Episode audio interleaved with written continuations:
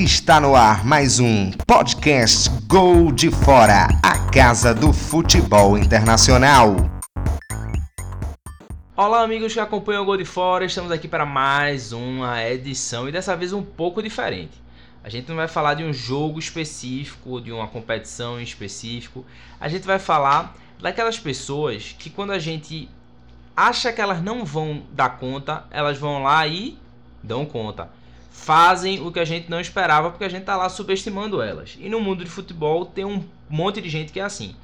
Então, o que é que a gente fez? A gente selecionou aqui uma lista preliminar com nomes de jogadores subestimados. Então, top 10 subestimados gol de fora.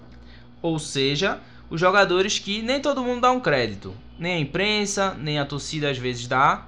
Mas que na verdade é um cara que vai lá e faz o dele. Então, quem que a gente já concordou, meus amigos Igor Fonseca e Binho Araújo. Olá Binho, olá Vinícius, olá amigos de Gol de Fora. Olá galera, tudo bom com vocês?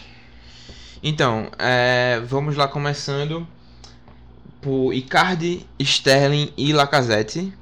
Manzukic, Agüero e Sérgio Busquets. Então a gente vai um por um, como é que é? Vai, vamos lá. Vamos fazer assim, os seis primeiros foi um consenso. Então antes do programa a gente já definiu que esses seis, de fato, nós três concordamos que são jogadores subestimados nos seus clubes. Icardi da Inter de Milão, Sterling do Manchester City, Lacazette do Arsenal, Mandzukic da Juventus, Agüero do Manchester City também e Sérgio Busquets do Barcelona.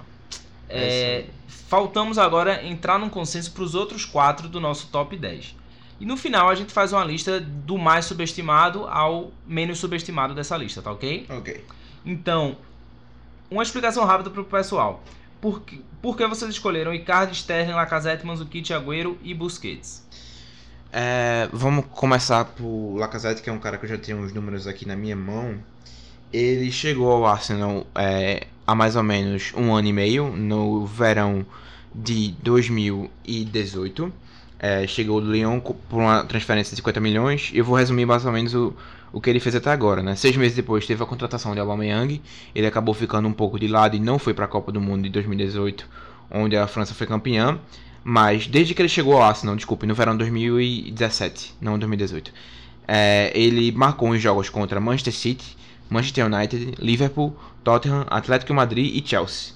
Ou seja, é um cara que aparece nos jogos gigantes e nessa temporada ele contribuiu para 21 gols em todas as competições, ou seja, é um cara que tem a disputa de Aubameyang, que é o líder de gols na Premier League, mas mesmo assim é um cara que entra nem sempre titular e contribui muito para a equipe. Icardi, o que é que leva vocês a acharem o Icardi um cara subestimado?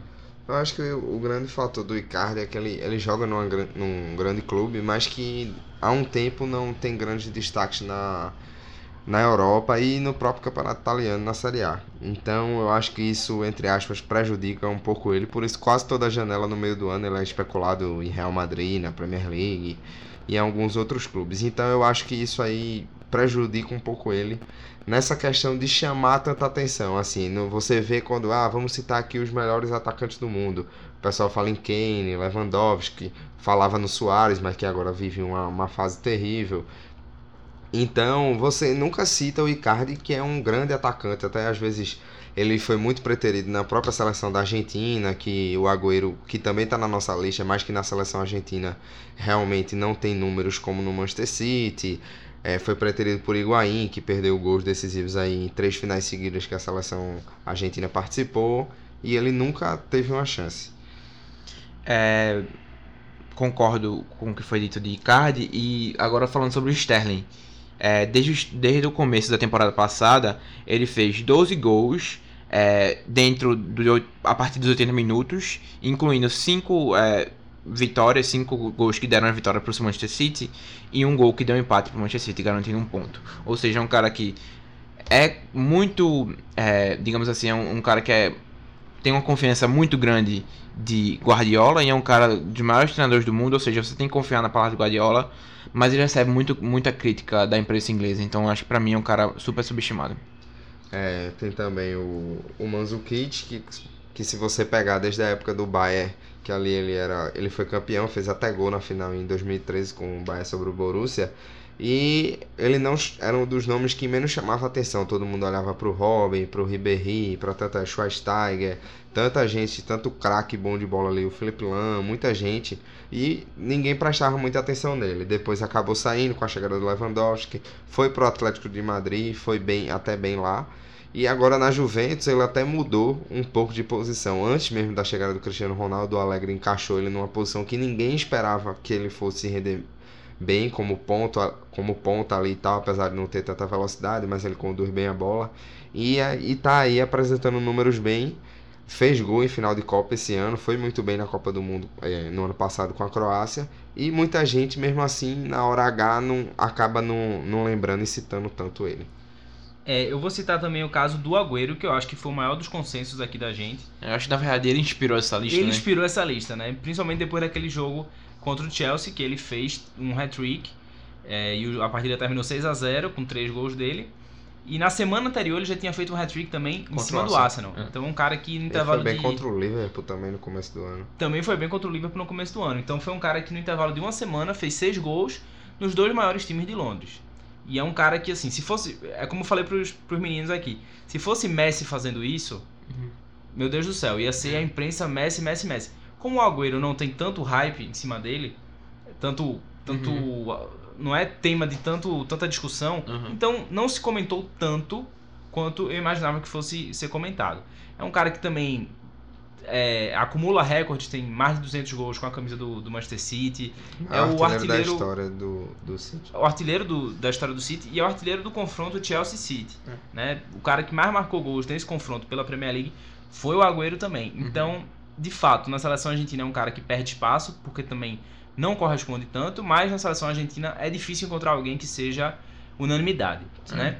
E Agüero eu acho que é um cara que acaba sendo subestimado, porque até no futebol de clubes não se dá aquele crédito que eu acho que ele, ele merecia. Ele tinha jogado muito bem no, no Atlético de Madrid, né? É. Fez gol em final da Europa League, era, fazia o ataque com o Forlan lá, jogava muito bem, tanto que foi comprado pelo Manchester City. É, e é, só para finalizar Agüero e a gente já segue para o, o, último cara da lista que é Busquets, eu acho que uma coisa que contra, contra, contra ele é justamente o recorde de lesões. Ele vive tendo lesões musculares principalmente, é um cara que vive além do DM, mas essa temporada não, essa temporada ele tem sido bem regular pro City. É, eu acho que até desde a chegada de Gabriel Jesus, teve uma época ali que Gabriel Jesus colocou até Agüero no banco, mas depois Agüero tomou de volta a posição e virou titular incondicional novamente. E para finalizar aí, essa primeira parte da nossa lista, o sexto, né, do nosso consenso aqui que o Vinícius falou, temos o Sérgio Busquets, e eu acredito que muito se subestima o, o Busquets por causa do que ele conviveu muito com o Xavi e com o Iniesta. Então, acho que por ele não ser tão mágico, vamos dizer assim, como o Xavi e como o Iniesta, as pessoas às vezes acaba, acabavam esquecendo dele. Ah, não prestavam tanto atenção no quão é bonito o jogo dele, é, como ele simples, segura. É um, é um jogo simples. simples que se torna bonito, que ele prende muito bem a bola. Não só bonito, mas também é essencial pro Barcelona. Sim, ele é a cara do Barcelona. Ele cresceu nas canteiras do Barça, foi campeão do mundo, campeão da Champions, é um cara que tem todos os títulos possíveis na carreira. Então é um cara que. E sempre como titular. É. Desde o começo foi novinho, campeão do mundo lá, era é, dupla do, do Xabi Alonso em 2010.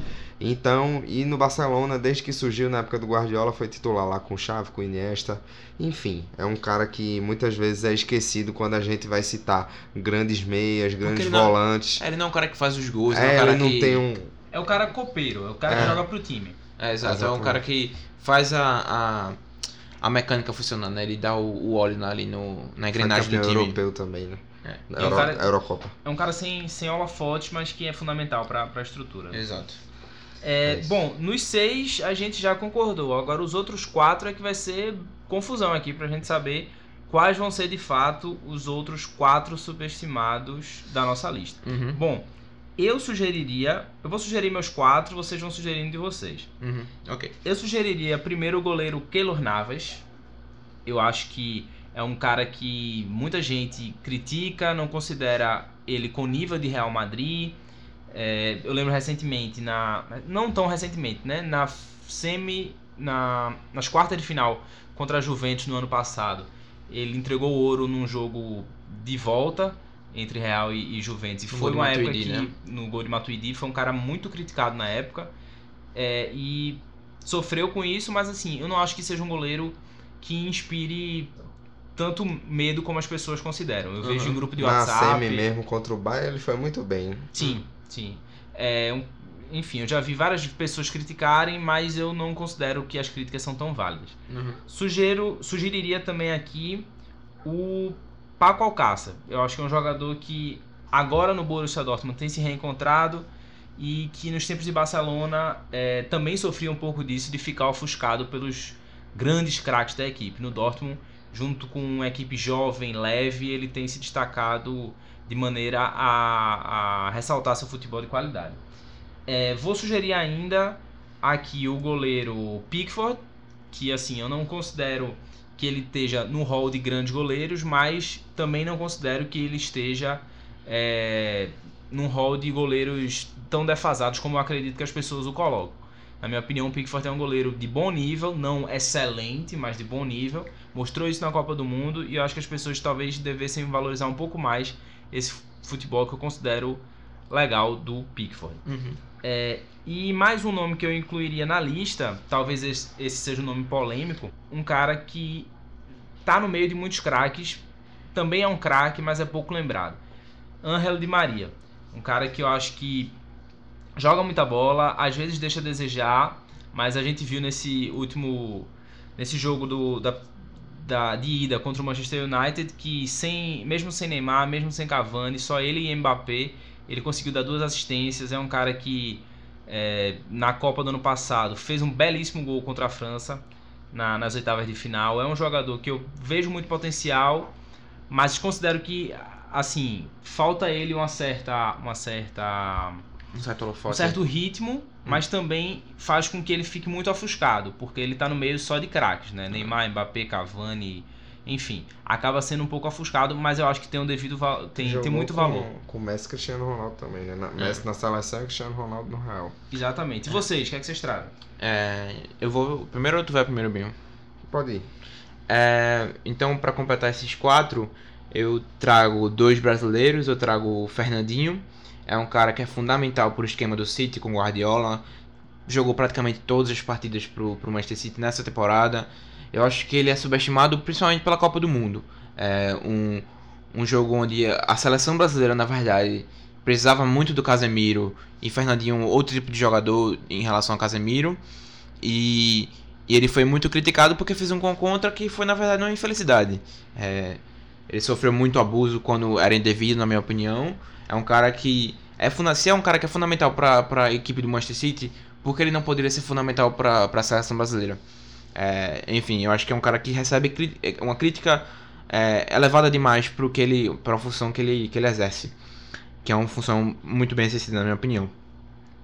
Outro cara que eu vou colocar, outro brasileiro, é Alan do Napoli. Não recebe convocações é, tão frequentes assim para a seleção brasileira. Veio mudar essa situação recentemente. Tá jogando um ótimo nível no Napoli com o Sarri e agora com o Ancelotti há muito tempo. E pra mim também é um, é um cara que, que deveria receber mais crédito. É um cara que é um, um cachorro ali, um pitbull no meio campo e ajuda muito ao meio campo do, do Napoli funcionar. É, para completar a lista, eu trago também o Henderson, que é um cara que é, desde, o, desde que chegou do, do, do, no Liverpool, é, ele tem sido muito bem, principalmente desde que Klopp chegou ao Liverpool. No jogo contra o Bayern, na, na, na quarta-feira passada, ele foi um cara que estava em todo canto do campo, ajudando a defesa do Liverpool. É, não tinha Van Dijk no dia, foi com o Fabinho de zagueiro. O Henderson estava ali como, como um cara que estava caçando todas as bolas e foi muito bem. Não é um cara que é um número 10, não é um cara que tem super talento, mas é um cara que, se você colocar ele no meio campo, ele vai batalhar muito e vai ajudar bastante a equipe. E para finalizar, eu vou com o Lewandowski. Ele é, para mim, um dos maiores atacantes da atualidade. Ele, no Bayern de Munique, é o jogador com mais gols na Allianz Arena. Um dos artilheiros da Allianz Arena, um dos artilheiros é, em geral do Bayern de Munique na Bundesliga. E é o maior artilheiro estrangeiro da Bundesliga. Ou seja, é um cara que está ali no Bayern de Munique já há um tempo, desde que chegou do Borussia Dortmund. E tem sido provado, tem se provado é, toda vez que entra em campo. Bom, eu vou para minha lista aqui agora que eu começo aqui com o Pjanic, o meia bósnio da Juventus e acredito, apesar dele não estar tá vivendo uma boa fase é, nessa temporada, ele é um cara que para mim está entre os melhores meias do mundo aí, muitos falavam de de Kroos, de tantos outros, Modric, enfim.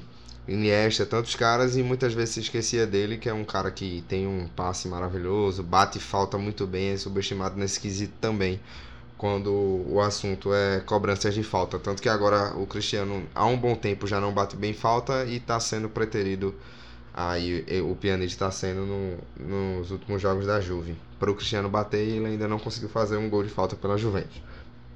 E aí tem também o Torreira, que é um excelente marcador. O continuando aqui minha lista uruguaio aí do, do Arsenal, que jogava na Série A também como Pjanic, que é um cara que, pelo seu estilo de jogo, muitas vezes não aparece nos números, na estatística, mas que para a composição do, do Arsenal ele é muito importante. E tem também o Ramsey, que teve fases aí maravilhosas, tinha até aquela brincadeira de quando ele fazia é, gol, alguém, algum famoso morria e tal e que tá para ir para que vai para Juventus agora, né? O, o Ramsey que para mim também muita gente acaba não lembrando quando fala da seleção do País de Gales, só lembra do Bale e acaba esquecendo um pouco do Ramsey. E para mim o, o principal nome na minha lista aqui que eu tenho do, dos quatro aí para completar, na minha opinião, é o Jordi Alba, que muitas vezes é, citam ah, os melhores laterais esquerdos do mundo, ah, o Marcelo é disparado melhor lateral esquerdo do Campeonato Espanhol, ah, não sei o que, falam muito do Alaba também. E eu acredito que o Alba, desde o ano passado principalmente, desde da saída do Neymar, ajudou o crescimento dele. Ele já jogava bem, mas isso subiu mais ainda, porque antes o Messi tinha aquela parceria muito forte com, com o Daniel Alves. E por o Neymar ocupar aquela faixa ali da esquerda, a saída do Neymar foi boa para o Alba e a saída do Daniel Alves também, porque aí o Messi foi buscar outro companheiro para fazer aquela duplinha e o Alba hoje é um dos jogadores, acredito que o segundo jogador mais fundamental do Barcelona na, na atual temporada. É um é, líder de assistências aí, um dos líderes de assistências do, da liga. Então é um jogador muito importante que muitas vezes é esquecido com esses números aí. Enfim, é um cara que muita gente acaba não lembrando é, na hora H. É, e eu acho que, só para complementar isso, quando Messi tinha muito aquele 1-2 com o Daniel Alves anteriormente, acabou virando, Messi pega a bola na ponta direita e faz um lançamento cruzado para Jordi Alba e acaba Soares completando o, jogo, o, o, o gol. É uma jogada muito marcada do Barcelona, né, Vinícius? Isso. Bom, então, como eu prometi, a gente vai fechar a nossa lista dos 10 mais, né? Os 10 mais subestimados, então, o décimo sendo o cara menos subestimado dessa nossa lista e o primeiro lugar o cara que é mais subestimado de todos. Então a gente já tinha definido os seis que a gente ia escolher, né? Que estava com a lista inicial, que era o Icardi, o Sterling, o Lacazette, o Mandzukic, o Agüero e o Busquets, que a gente vai distribuir nesse nosso ranking.